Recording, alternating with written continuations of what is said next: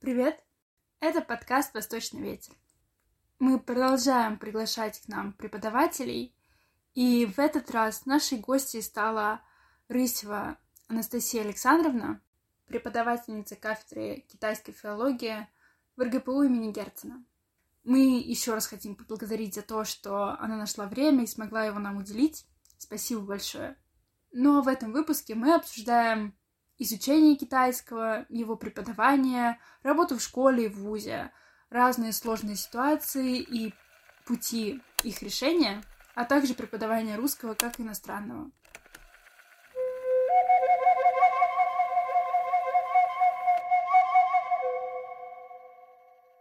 Ну, тогда начнем и начнем с э, классического вопроса. Почему вы выбрали китайский язык для изучения? Почему вы поступили в Герцена? Почему такой вот был выбор? А, ну, на самом деле там большая история того, как я поступала, так как а, когда я приехала, собственно, в Петербург на поступление, я была жительницей Казахстана и поступала как иностранный студент. И вообще изначально я ехала на юриспруденцию, вот, и Герцен у меня был просто как запасной аэродром. И то я туда планировала поступать на переводческое отделение, с английским языком, так как у меня там училась двоюродная сестра. И потом так сложилось, что ни в ИТМО, ни в Макарова у меня не получилось. А, ну как не получилось? В ИТМО мне сказали, выехать нужно за границу, вернуться обратно с другой миграционкой. В общем, были проблемы, скажем так. В Макарова там зав кафедры неудачно пошутил, сказав, что через годик я выйду замуж, и мне уже будет не до учебы. Как-то 17 лет это очень напрягло и напугало, и сразу же отвадила от этого вуза. Ну и потом как бы остался Герцна, и когда я туда пришла, мне сказали, что типа вот, а чего английский, тут есть гораздо интереснее направление китайский. Ну и, в принципе, я до этого уже в 11 классе задумалась о том, что хм, Китай как бы интересненько. У нас еще в школе проводили агитации о том, что поступайте в китайские вузы, учитесь и так далее. Но тогда казалось, что поехать в Россию это куда проще, чем поехать на учебу с нуля в Китай. Ну и когда в Герцена это предложили, я решила, да, почему бы нет, классно, интересно, тем более английский будет вторым языком. Вот как-то так все звезды сошлись на Герцена. А вам сразу же понравился э, язык и культура? Ну, честно говоря, язык да, потому что это было всегда необычное и интересно, потому что, о господи, это иероглифы, вау, что это, как это. Вот, а второе, собственно, ну, сама культура, я всегда, как это сказать, когда начинаешь изучать язык, ты думаешь о том, что это, наверное, будет что-то такое удивительное путешествие. И вот с китайским это так и получилось, на самом деле, потому что азиатская культура, все такое необычное, все такое вот это восточное, интересные люди.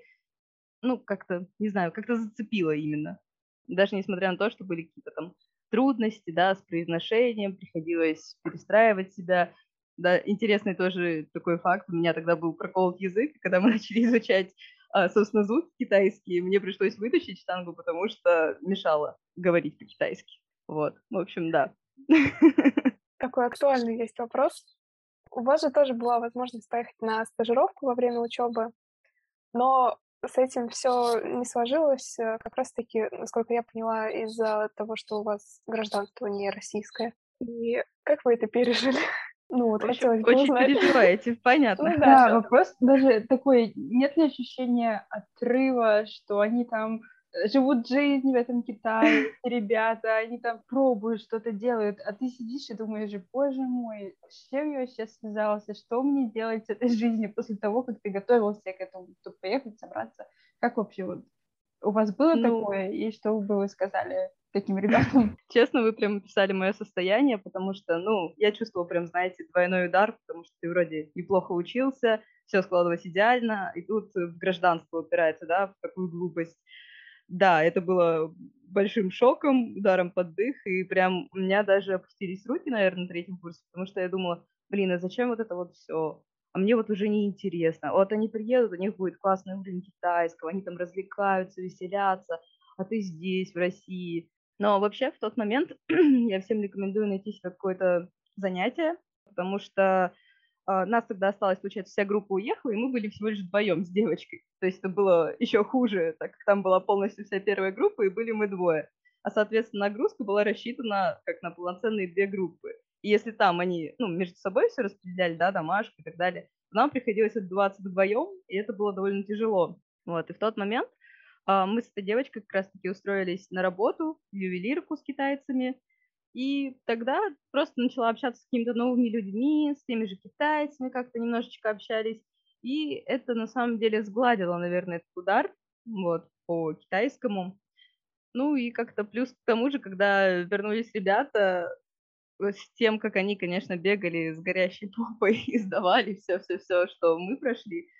Вот. И плюс, когда они ну, показывали свой уровень китайского, это все как-то немножечко отпустило, потому что ты тоже начинаешь много болтать, подтягиваешься с ними, стараешься, даже если что-то не знаешь, как ты это стараешься выражать.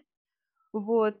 Ну, и потихонечку телега ехала. То есть в итоге не бросила, в итоге осталась, решила, ладно, уж добью, доучусь.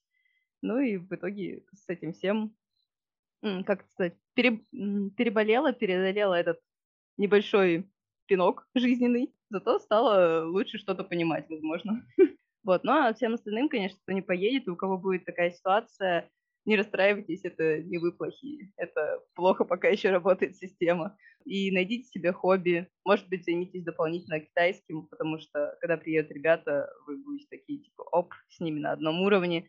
А те, кто приехали со стажировки на тот момент, они действительно прям лучше говорили? А, ну да, как бы ты проживаешь там год, и, естественно, языковой барьер у тебя снимается, и плюс, а, находясь в, этом, в этой среде, ты учишь больше, ты разговариваешь какими-то фразами, да, Uh, да, те же преподаватели, они же будут объяснять тебе не на русском, они объясняют на китайском, и, ну, абсолютно по-другому воспринимается уже язык. Нас, э, конечно, хоть преподаватели тоже были китайцами, это все равно было небольшое такое отставание от всех ребят. Поэтому я говорю, лучше возьмите себе какие-нибудь дополнительные курсы или, может, занятия с китайцами. Это очень поможет. Я так понимаю, что в Китай вы все-таки попали, вы там были. Можете рассказать э, с точки зрения как раз-таки языкового барьера и каких-то культурных особенностей, что было сложным, э, что удивило и... Ну, честно говоря, насчет языкового барьера, у меня он больше всего снялся, наверное, именно в магистратуре, просто потому что, когда ты приходишь в новую среду, в новую группу, и там тоже были девочки, которые уже на бакалавриате съездили в Китай, но они очень стеснялись говорить, несмотря на то, что они были в Китае, и, может быть, у них было больше даже знаний в какой-то мере. Но они очень стеснялись, а мне наоборот, мне казалось, что, а, без разницы, ладно, все равно вот он мой китайский, я могу разговаривать, что, что несу, то несу. И это мне действительно помогло в итоге. В итоге как раз-таки и, ну, мое прибытие, точнее, мое посещение Китая как раз сложилось из-за этого. Вот, из-за того, что ты просто отпускаешь себя и свободнее разговариваешь. Вот, главное не бояться, не бояться ляпнуть что-то, на самом деле. Вот, потому что иногда лучше пусть тебя поправят, чем ты будешь думать, что, ну, как говорить, и неправильно это будет. Вот. Поэтому здесь э, языковые барьеры, конечно, они очень снимаются, когда ты вступаешь э, в разговор с самим носителем, скажем так, который не твой учитель, а именно просто посторонний человек. Но мне кажется, этого, для этого не обязательно нужно поехать в Китай. Языковой барьер можно сломать и находясь в России. Вы учились в магистратуре в России. Почему вы не выбрали поехать в Китай? Потому что уже со знанием языка как-то больше возможностей, наверное. Mm, на самом деле, когда я только поступала в магистратуру, я не очень была уверена в том, что ну, в итоге я захочу поехать в Китай и вообще с китайским остаться.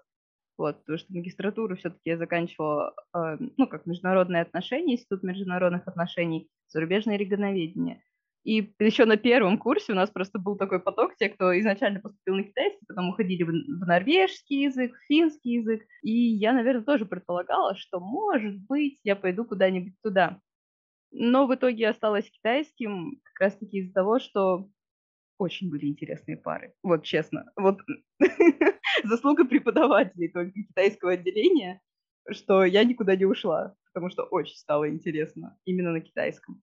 А так, э, все-таки небольшие, наверное, отголоски вот этой вот м, пинка с третьего курса, еще когда не поехала в Китай, они оставались, и оставалось какой-то страх остался, что вот попробуешь туда сунуться, и не получится. То на самом деле все эти опасения были напрасные. Можно было и поехать, и, наверное, там учиться. Но, опять же, у меня есть э, пример моих одногруппниц. Это Жиго Валерий и Брахманова Анастасия. Анастасия так и закончила, собственно, свое обучение в Китае эти два года. А Валерия, она, получается, вернулась, и как раз таки из-за ситуации со всей этой пандемией учеба у нее сложилась э, не очень комфортно. Хотя, ну, она закончила, все хорошо, но само то, что нужно было вставать в 5 утра на пары, чтобы посидеть на них, это было не очень. Давайте тогда плавно так попробуем перейти к преподаванию. У нас вы же тоже учились Герцена, и у нас на третьем курсе начинается больше методики преподавания. Вам было это интересно вот во время учебы, или вы пришли к этому ну, к преподаванию позже? Честно говоря, все э, с первого по четвертый курс я твердила, я никогда не буду работать в школе, я никогда не буду преподом, ни за что. Ну и как бы не получилось, да? Ну, вообще изначально нет. Это не было моей целью, мне не было это интересно. Я вообще думала, что как бы я изучаю лингвистику, вот я выйду, я буду классным переводчиком и буду, знаете, где-нибудь работать там а, в международном отделе по связям с Китаем. Но потом, после университета, когда ты выходишь, и ты немножко потерян такой глупый пирожочек, который не знает, куда ему себя приткнуть, у меня появилась вот возможность преподавать в школе. Я решила, ну, как бы, почему бы не попробовать? Я вроде бы как, ну, на четвертом курсе проходила практику в школе, и вроде бы детям нравилось, и они не такие страшные. Почему бы не пойти туда? Ну, и я уже сейчас работаю третий год в школе. В принципе, это не вызывает во мне какой-то какого-то негатива. Наоборот, иногда мне очень даже нравится, особенно когда те, у кого изначально ничего не получалось, потом становятся классными маленькими китайчатами. Очень, очень мило это все наблюдать и приятно. Ну и плюс ко всему я, наверное, поняла небольшую роль учителя, именно учитель как наставник, именно в школе. Потому что мне кажется, что когда ты преподаешь, ты не только отдаешь детям свои знания, там, язык, ты еще и показываешь, как взаимодействовать с миром, как себя вести и как действовать в некоторых ситуациях.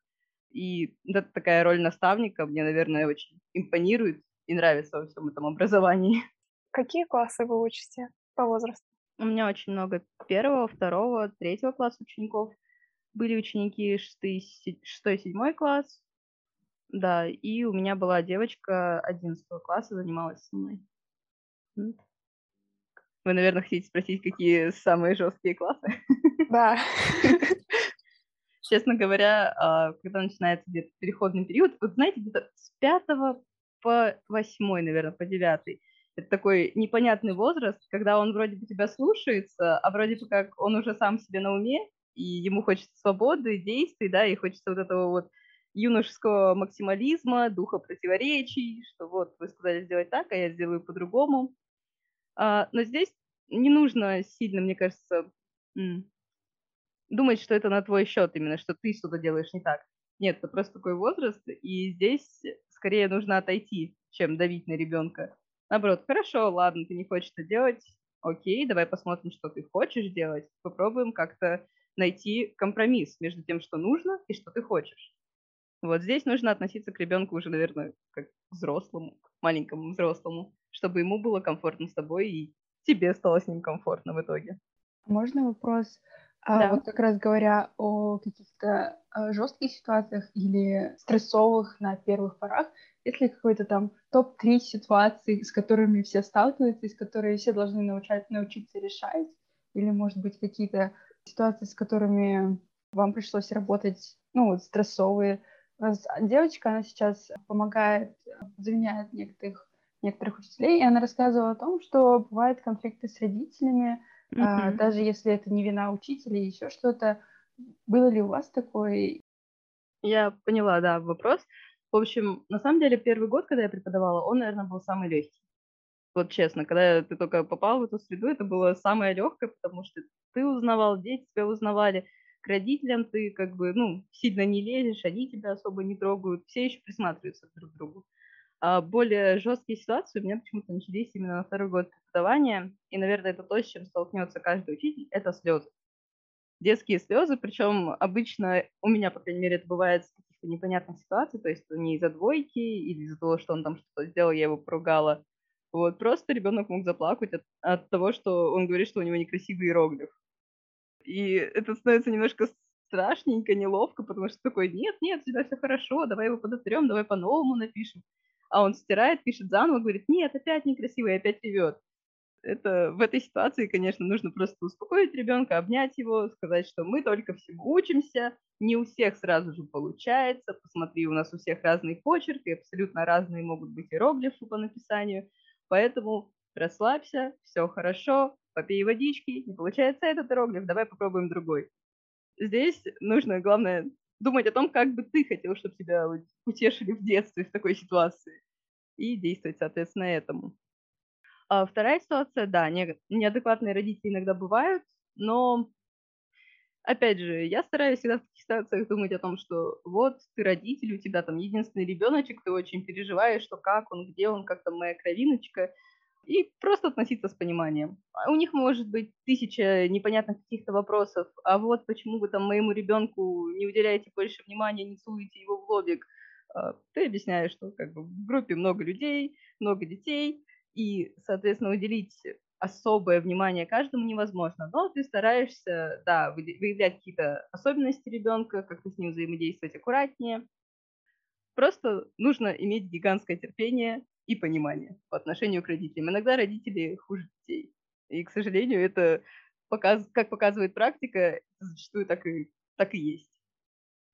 Вот. И, наверное, третья ситуация такая, которая типичная для всех, это, это шалопаи и хулиганы. Все равно в каждой группе обязательно есть один такой мальчик, который будет а, всю группу подначивать на что-то. Там, я не хочу писать, или начинает ходить, или начинает бегать по классу. А здесь тоже, опять же, нужно брать этого ребенка и включать его в воспитательный процесс. То есть говорить, окей, у тебя много энергии, давай ты проведешь зарядку для детей. Если он не хочет проводить зарядку, опять же, поднимаешь весь класс, вы встаете, вы делаете зарядку, он все равно в итоге либо успокаивается, садится, либо присоединяется к вам к этой зарядке. А также такого ребенка можно вызвать на доске, вот, дать ему учительский учебник и сказать, вот, смотри, нужно записать вот это, вот это, вот это, чтобы ребята списали. Только пиши красиво, иначе они ничего не разберут. Если он начинает писать э, некрасиво или как-то крупно, как-то баловаться, э, ты, наоборот, на его примере объясняешь. Смотрите, ребята, вот так не нужно делать, потому что китайский вы так не выучите. Зато вы можете посмотреть, вот видите, как он написал, да? В чем проблема с этим иероглифом? И тогда уже как бы дети говорят, что вот там он там не дописал какую-то черточку, ребенок вроде как это слышит, и кажется, да, что здесь воспитательный процесс а, немножко дает трещину. Здесь главное поддержать именно ребенка, который это все написал, хоть он и хулиган, и сказать, все равно ты молодец, вот смотри, мне очень нравится, как ты классно здесь написал вот эту черту, ребята правы, тебе нужно было всего лишь добавить вот это, и все бы было вообще классно. То есть тебя хорошие, классные иероглифы. Здесь э, нужно всегда держать баланс того, чтобы и как бы наказать ребенка немного, да, за то, что он себя нехорошо ведет, и не переусердствовать, чтобы это переросло в обиду или в слезы или ненависть к языку. Здесь тоже нужно очень много думать о психологии детей, о том, э, собственно, как взаимодействовать с ними. Ну, вот какие-то такие, наверное, три ситуации, которые происходят везде со всеми. А, еще бывает ситуация, на самом деле, могу вам даже сказать четвертую, это взаимодействие с администрацией школы это тоже отдельный такой, отдельная такая каста, потому что у меня почему-то все время проблемы с уборщицами. Не знаю почему. Вот, они каждый раз очень возмущаются, что вы свой китайский проводите, уже как бы поздно, и мне потом за вами убирать. А здесь тоже все зависит от вас. Вы можете просто ну, изначально поговорить с уборщицей, потом поговорить с администрацией школы. Вот, либо а, просто брать венчик или даже попросить детей, чтобы они после себя там подняли стулья и убрались в классе. Вот, оставить после себя, в принципе, чистое помещение. Ну и на этом как-то конфликт будет, в принципе, исчерпан. А вот э, все эти э, фишки работы с детьми, это вы уже знали или это пришло с опытом? Это, наверное, пришло именно с опытом, потому что, говорю же, я всегда задумываюсь о том, чтобы поставить себя на место ученика, опять же, ученика, который хулиганит, и ученика, который хорошо сидит, да, какой-нибудь хорошист на первой партии. И там, и там нужно себя поставить на его место и подумать, вот как в этой ситуации разрулить все достаточно хорошо и мягко. Вот, но все еще продолжается мое обучение, я все еще учусь, смотрю на детей, взаимодействую с ними. Не всегда получается там красиво как-то и шикарно решить ситуацию. Вот, но здесь нужно учиться. Нужно просто смотреть, наблюдать, с опытом все это придет. Вы же преподаете еще в универе. Вы можете выделить какие-то принципиальные отличия? Ну, может, со студентами работать проще или со студентами, наоборот, работать сложнее? Бывает ли такое, что... Ну, я думаю, в школе чаще случается, что дети не понимают, зачем это нужно, и не хотят вообще учиться. А в универе скорее ну, больший процент людей замотивирован, и как, как будто бы с ними проще работать. Вот что вы по этому поводу думаете? Um, ну, здесь, да, здесь абсолютно разные сферы преподавания, скажем так. В школе ты все-таки для детей прям вот учитель, да, какой-никакой авторитет, а, с которым все равно они должны считаться, да. Если ты сказал им что-то сделать, они должны, в принципе, это сделать через «не хочу», через маму, папу. И с детьми, ну, когда ты приходишь к детям, я вот чувствую себя именно учителем, что я преподаватель, что сейчас я им буду что-то тут.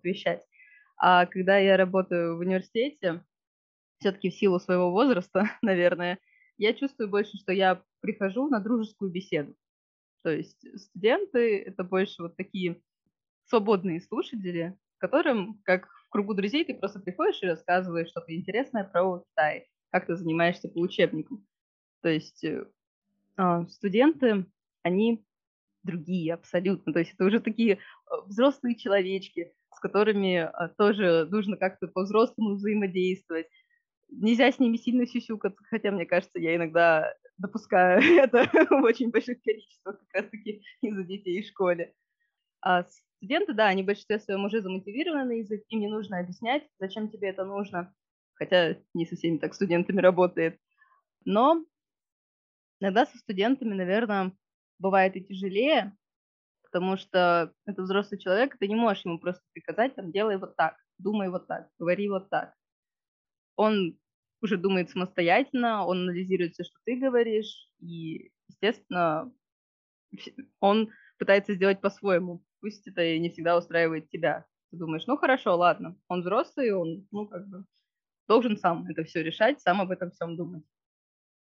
Ну, и в целом, наверное, и в школах, и в университете мне нравится преподавать, но со студентами чуть-чуть попроще. Вот чуть-чуть не столько напряга, сколько с детьми. Вот еще про детей хочу спросить. Вы в школе рассказываете ученикам какие-то культурные фишки? Да, конечно. На самом деле детям, наверное, даже чаще рассказываю о каких-то именно а, культурных фишках Китая, потому что, ну, это же дети. Им обязательно интересно, почему китайцы там плюются на улицах, почему у них длинный, ну, длинный ноготь на мизинчике, и ты это все рассказываешь, и видишь вот как раз-таки неподдельный такой интерес. Оу, что? У китайцев, китайцы так делают? Ничего себе! У студентов, конечно, уже нет такой реакции, но все равно тоже интересно иногда что-то рассказать, какую-то фишечку и посмотреть, насколько это меняет восприятие и языка, и в целом целого, целого народа, целой нации. Ну, да, детям рассказываю и по культуру, про культуру, и про географию. И вот сейчас 1 февраля будет китайский Новый год. Э, мы с детьми обязательно проводим какие-нибудь интересные штучки, то есть вырезаем фонарики. А, я объясняю детям вообще, что такое красный фонарик, красный цвет для китайцев, и кто такие эти монстры, которые приходят на Новый год, да, китайский. Все это очень детям интересно и очень нравится. Невозможно учить детей просто языку, просто грамматикой ну, правда, это будет вообще не, не очень хорошо, не очень интересно. То же самое, мне кажется, и в университете, если мне позволят мои коллеги так сказать, мне кажется, что, ну, вот в магистратуре у меня очень много было связанных именно с китайской культурой, с экономикой, с политикой, очень много предметов. И это было здорово. Это разбавляло языков, ну, языковую среду, да. У нас были языковые занятия, и вот э, такое культура, политика, экономика. Это было очень интересно. В целом, давала большую картину про Китай. Очень, э, очень было, ну, больше погружала в среду именно китайскую. Мне кажется, в университете это тоже должно быть так. То есть э, нужно именно и студентов тоже погружать в это все одновременно. Не просто язык, но еще и очень много всяких культурных фишечек, много каких-то по внешней политике, по внутренней политике, почему китайцы такие, как так сложилось, что они стали такими. Всего это должно быть много. И э, школьникам я тоже стараюсь сделать так, чтобы у них в целом складывался полностью вид китайца, а не только язык. А еще вопрос вот про школьников и преподавание. Существует же система как поощрение, когда ты даришь там конфетку после того, как он успешно выполнил какое-то задание, или ставишь там стикер а, «молодец, пять». Мне кажется, у всех в детстве были вот эти вот э, печатки или еще что-то. А работает ли такая система сейчас и насколько успешная, и как часто можно к ней прибегать, чтобы не перепоощрить и не привить вот это вот а, я работаю только за стикер, я работаю только за какой-то фидбэк положительный, какую-то вот награду. А, ну, честно, я сама в своей практике использую конфетки, хотя лучше было бы, наверное, стикеры. Вот. И у меня, да, есть такая на самом деле проблема, особенно в начальных группах, там первый, второй класс, у них бывает такое, что да, мы работаем только за конфетку. Но со временем это просто, опять же, проходит, потому что там вот ты не сделал домашнее, ты плохо прописывал иероглифы, там плохо занимался на уроке, тебе не будет конфетки. А на какое-то занятие я просто забыл там принести конфеты и говорю, ну вот, сегодня у вас его, их не будет. И так несколько раз, и все, это отучивает детей от конфеток и стикеров, и переключает их внимание просто на выполнение задания. И плюс я стараюсь всегда ставить оценки, ну, почти на каждом занятии, чтобы это тоже и родителей немножко подстегивало, что как бы, о, как это так, мой ребенок получил 4, да, там, или 5 с минусом, не просто 5. И также ребенка это немножко подстегивает, что как это так, у всей группы 5, а у меня 4. Почему? Вот я должен подготовиться к следующему занятию, значит. А как э, в России обстоят дела с э, китайским языком? Вот его преподавание в школах развивается, ну, то есть становится больше школ, становится больше курсов, и в университетах становится ли больше специальностей? Вот вы какую-то тенденцию смогли заметить вот со времен, как вы учились в университете на бакалавриате, и вот сейчас, когда вы уже преподаете вот в школе, в университете? А, ну, на самом деле, именно общеобразовательных школ с китайским языком, по-моему, у нас в Питере всего две или три. И до сих пор так это и остается. И это очень грустно, так как с Китаем у нас много всяких контрактов. Очень-очень странно, что китайский не распространяется настолько в школах. Но, может, все еще впереди. По поводу университетов, да, конечно. Э, ну, когда я поступала, там буквально было, наверное, два или три, может, вуза, в которых преподавали китайский. А сейчас можно, наверное, почти в каждом найти отделение востоковедения с китайским языком. Ну, не скажу, что как основным, но дополнительно это точно. Китайский язык преподается. Вот, и мне кажется, в мое время просто не все вузы заявляли, громогла... ну, заявляли о себе, что вот у нас есть востоковедение китайским языком, да и сейчас так, не знаю, почему не происходит, что вот, идите к нам, у нас китайский, поступайте там, это же так здорово, так интересно. Мне кажется, этого немножко не хватает вы можете посмотреть, насколько все курсы, да, очень много существует сейчас курсов китайским языком, они стараются заманить как можно больше народу. И мне кажется, в университете тоже можно было бы так делать. Было бы куда интереснее и веселее. А так, э, ну, честно, наверное, это последний такой прям огромнейший бум произошел последние года два-три, когда стали распространяться курсы китайского Честно, до этого их не было так много. А сейчас я их вижу просто на каждом углу, на каждом шагу, и я сама знаю четверых людей, у которых э, курсы китайского они создали. Ну, у меня у самой, на самом деле, есть летние курсы для детей китайского. Вот. А, ну, просто вот есть такая тема, что все начинают учить китайский, что все считают, что китайский станет э, вторым английским, и это будет такое базовое знание для каждого человека странно действительно, что в школах не начинает вводиться хотя бы на каком-то уровне дополнительных классов или... Я поняла, да, о чем. А, ну, вообще, в принципе, мне кажется, китайскому, наверное, еще лет 10 для того, как он станет вторым английским.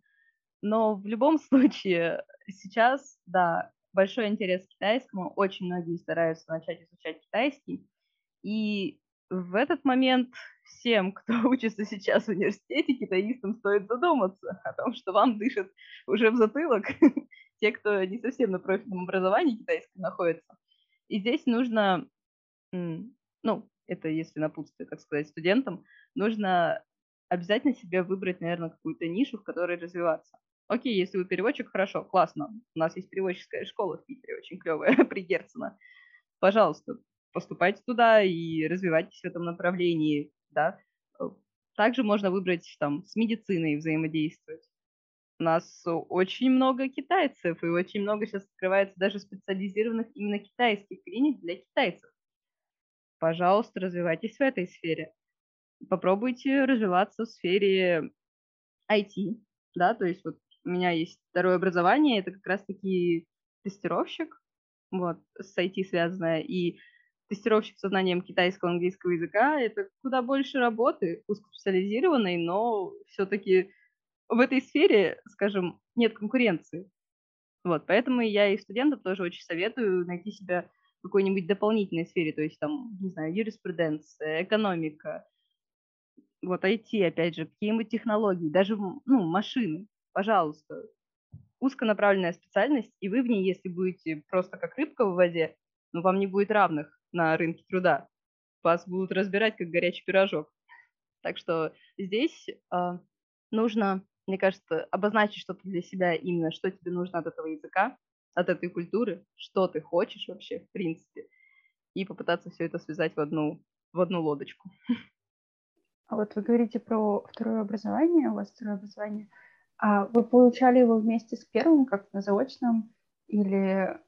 Нет, это, это дополнительное образование, то есть э, я проходила полугодовые курсы, с сертификатом, с подтверждением, с дипломом, с дипломной работой и все прочее. А еще вопрос. Вот а вы говорите про то, что выпускникам стоит занимать разные ниши и как-то распределять свои интересы. Вопрос уже про ваших однокурсников и из магистратуры и, собственно, бакалавриата. Остался ли кто-то чисто в преподавании или все рассыпались по разным а, областям? Большинство рассыпалось по разным областям, наверное, но как бы пожалуй, только вот я осталась в преподавании, и еще две девушки, три девушки, извиняюсь, да, три девушки. Но, честно скажу, я не сильно интересуюсь, наверное, жизнью своих одногруппников, потому что, ну, просто не знаю, как-то у меня не осталось с ними особого контакта, там я не подписана в Инстаграм, и если я даже что-то и узнаю, что кто-то, что где-то кто-то в какой-то сфере, это обычно от моих друзей. Мне довольно сложно ответить на этот вопрос, как сложилась жизнь у других. А, давайте еще тогда, наверное, последний вопрос про преподавание. Расскажите про свой опыт э, преподавания русского языка китайцам. О, да. В общем, а, с этого года, получается, ну вот начала работать в университете, у меня также появилась э, возможность работать именно преподавателем РКИ. И, честно скажу, это очень здорово, очень классно, поэтому если кто-то из студентов заинтересуется, можно заниматься и этим. Потому что благодаря РКИ я познакомилась с очень большим количеством китайцев. Это помимо того, что твой язык э, развивается, так еще и ты встречаешь из разных провинций китайцев. Иногда это классно, да, здорово, особенно какой-нибудь пекинец, он разговаривает очень чисто, прекрасно, он тебя понимает, ты его понимаешь, все здорово, вы изучаете русский язык, ты помогаешь ему сдать, в принципе, экзамен, и все. Ну, как бы все хорошо прошло, считается, успешно. А бывают, э, у меня вот недавно был студент, он был с южной провинции, и я вообще не понимала, честно, что он говорит. Это было очень странно, очень как-то немножко даже стрёмно, потому что ты думаешь, о боже, у меня же уже такой опыт китайского языка, я учу других детей китайскому языку, да? И тут ты просто вообще не понимаешь, что он говорит. Ну, так, такие ситуации тоже бывают, и этому нужно, к этому нужно спокойно относиться, и когда сталкиваешься с этим, наоборот, думать о том, что, ну, здорово, значит, у меня есть возможность послушать другой диалект, узнать, как они там разговаривают, и, может, даже подчеркнуть что-то из этого. Ну, и плюс всегда есть WeChat, дорогой наш WeChat, который помогал мне как раз-таки с ним взаимодействовать, потому что хоть он и говорит супер непонятно, но пишут они все на одном языке. Вот, то есть при переписке не было никаких сложностей, только при разговоре. Но вообще мне очень нравится преподавать. Говорю же, я для себя выискиваю в этом пользу, что тренирую как раз-таки непосредственно с китайцем свой язык. Ну и плюс ко всему, ты как бы знакомишь другого человека с русским языком, стараешься, чтобы у него было более-менее чистое произношение, чтобы его могли понимать. Это тоже очень интересная работа, которая мне нравится и с которой я, наверное, буду в дальнейшем тоже продолжать заниматься, продолжать работать. А русский язык, в принципе, популярный для изучения в Китае? А, ну, знаете, здесь все опять же упирается, наверное, в какую-то китайскую культуру, в том плане, что м, они не всегда хотят начать говорить именно на русском. Иногда им просто хочется иметь сертификат подтверждения того, что они могут якобы говорить на нем. Но все зависит от китайца. Опять же, некоторым китайцам, да, им интересно, они там ловят каждое свое слово, некоторые даже Uh, вот у меня сейчас, которым я занимаюсь, он сам по себе узнал вот это хорошо, потому что после каждого упражнения я говорила «хау-хау, хорошо», и он тоже начал это такой, типа «О, хорошо, я знаю это». И, ну, бывает те, кому интересно, кто реально хочет именно начать разговаривать и понимать русских, а бывают те, кому просто достаточно сертификата. В принципе, то же самое у них и с английским, как вы знаете, да, у китайцев. Они изучают его, но не всегда умеют на нем разговаривать. Зато имеют какой-нибудь сертификат там, B2. Вы, получается, занимаетесь этим при ВУЗе? А, да, это курсы при РКПУ имени Герцена, но они как, как отдельная организация все-таки идут, но при ВУЗе, да. Mm. Ну, то есть там иностранные студенты, которые Герцена, или это просто любые китайцы? Вообще это любые китайцы, но, конечно, тем, кто учится в Герцена, им предлагают, пожалуйста, пройти эти курсы, но не все готовы, не все идут и занимаются. Здесь больше, допустим, я занимаюсь сейчас на уровень А1 с китайцами, и зачастую это те, которые именно находятся в Китае непосредственно. Им просто стало интересно вот поизучать русский язык. А вы получали для этого какую-то э, дополнительную квалификацию или проходили, может быть, курс? Также при Герцене же есть что-то подобное? Или вы, а, зная китайский? Ну, сейчас я преподаю, зная китайский, но вообще по-хорошему, конечно, нужно иметь именно, опять же, переквалификацию, корочку РКИ, и этим можно, да, и в РКПУ заняться, и можно в СПГУ, тоже есть дополнительное как образование, курсы РКИ нужно его получать. И я планирую этим заняться, но пока вот чисто на китайском. То, что у меня есть образование педагогическое китайского языка. У меня еще один вопрос э, про преподавание детям. Угу. Вот, допустим, у нас, как у студентов и вообще, в принципе, для взрослых людей, которые изучают э, китайский, для того, чтобы погрузиться в этот культурный аспект, можно просто взять э, ну, условно говоря, любую книжку, открыть ее и начать читать. Но дети, понятное дело, не возьмут э, какую-нибудь вот такую книжку, э, не начнут ее читать. Есть ли на русском языке вот именно что не учебные книги, а скорее как, ну, не знаю, детские энциклопедии или какие-нибудь истории, или книги для чтения, где вот так идет э, китайский текст, и рядом на странице русский. Есть что-нибудь такое для тех, кто вот ну, как раз для детей, которые учат китайский? Или это в России, ну, как-то вообще еще не развито? А, ну, мне, откровенно говоря, кажется, что да, именно учебная литература для детей на китайском языке не так пока развита, как, допустим, для тех же взрослых, да, но все равно есть, э, допустим, книжка называется «Веселый китайский», но здесь больше как и грамматика, и немножечко культуры, встречается. Есть очень много медиа-сервисов, то есть э, на Ютубе всякие детские мультики, либо рассказы про китайскую культуру и тому подобное. Даже есть, по-моему, два или три советских мультика, которые основаны на китайских мифах, которые тоже включаешь, как бы рассказываешь детям, что это и зачем это. Но в целом, это, кстати, тоже такая ниша, которая пока не особо развита, которую тоже можно занять, в которой тоже можно начать что-то делать и сдвигать горы. Но по культуре я зачастую действую сама, то есть просто сам что-то рассказываешь, делаешь презентации, и вот какое-нибудь дополнительное подкрепление твоих слов, это какой-нибудь мультик или еще что-то такое. Но вообще дети э, не все и не всегда готовы воспринимать информацию через книжки. Поэтому, мне кажется, здесь именно с ребятами лучше начать что-то такое, что-то близкое им, да, YouTube, э, что-нибудь в ТикТоке, какие-нибудь видосики небольшие, поучительные тоже, как вариант. Три последних вопроса осталось. Вы хотите сами поехать в Китай еще? Вот, ну, либо как турист, либо вот прям пожить на пару лет? Или вам комфортно в России, и вы не хотите ничего а, менять? Ну, честно говоря, как только откроются границы, я уже думала об этом, смотрела.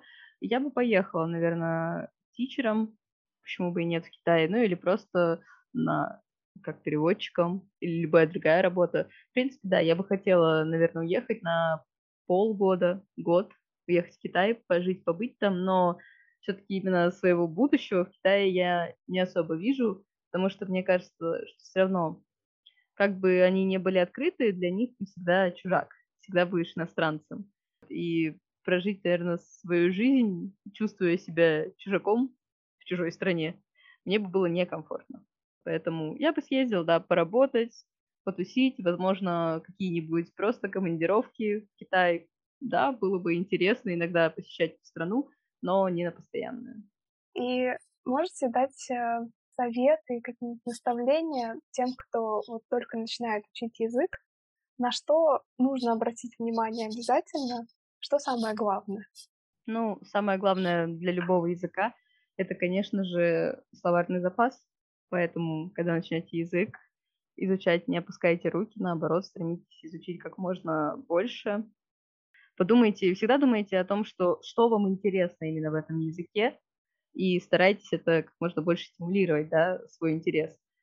Здесь, если кто-то начинает прям самостоятельно изучать с нуля, очень, наверное, бывает трудно продолжить, потому что можно запнуться об всякие трудности. Все-таки китайский — это не самый простой язык, который можно выучить на раз-два. Нужно всегда себя мотивировать и всегда думать о том, что вот, я молодец, я учу китайский, я должен как можно больше выучить, чтобы быть таким вот крутым, классным. Вот. Ну и плюс ко всему, китайский все-таки хоть немножечко, но развивает наш мозг, нашу память, и это тоже полезно. Поэтому все учите китайский язык, учите много, учите хорошо и поступайте дерзно. И у меня последний вопрос. Можете посоветовать или просто назвать э, вашу любимую книгу, которая как-то связана с э, Китаем или, возможно, китайским языком, и любимый фильм или тот фильм, который каждый должен посмотреть? А, ну, Любимый фильм у меня прям такое большущее китайское клише. Это «Дом летающих кинжалов». Мне он очень нравится, его все знают, но, блин, он просто классный. А книга? Так, ну, мне понравилось, на самом деле, хоть я его читала и урывками, это «Путешествие на Запад». Мне понравилось «Цветы сливы в золотой вазе». Мне очень понравилось, если именно российских авторов, то это «О чем думают китайцы». Это, по-моему, Маслов, если я точно помню. Вот. А еще мне очень нравилась книга, я ее сейчас как раз читаю, про императрицу Циси. Вообще просто удивительная женщина, супер шикарная. Всем советую про нее почитать и понять, кто она такая вообще была и что она сделала для Китая. А по фильмам, по фильмам еще что можно сказать? Можно посмотреть, кстати говоря, очень популярен в Китае этот древний исторический сериал который на 500 тысяч серий, а, про как раз-таки про а, Китайскую империю, да, как э, все вот эти вот отношения, как сменялись э, Сунь, Хань и все прочие. Вот, про это можно посмотреть. Тоже, говорят, интересно, но, честно, на 500 с лишним серий вот меня не хватит. Может, кого-то хватит. Наверное, все. Я у тебя еще есть вопрос? Это у меня вся.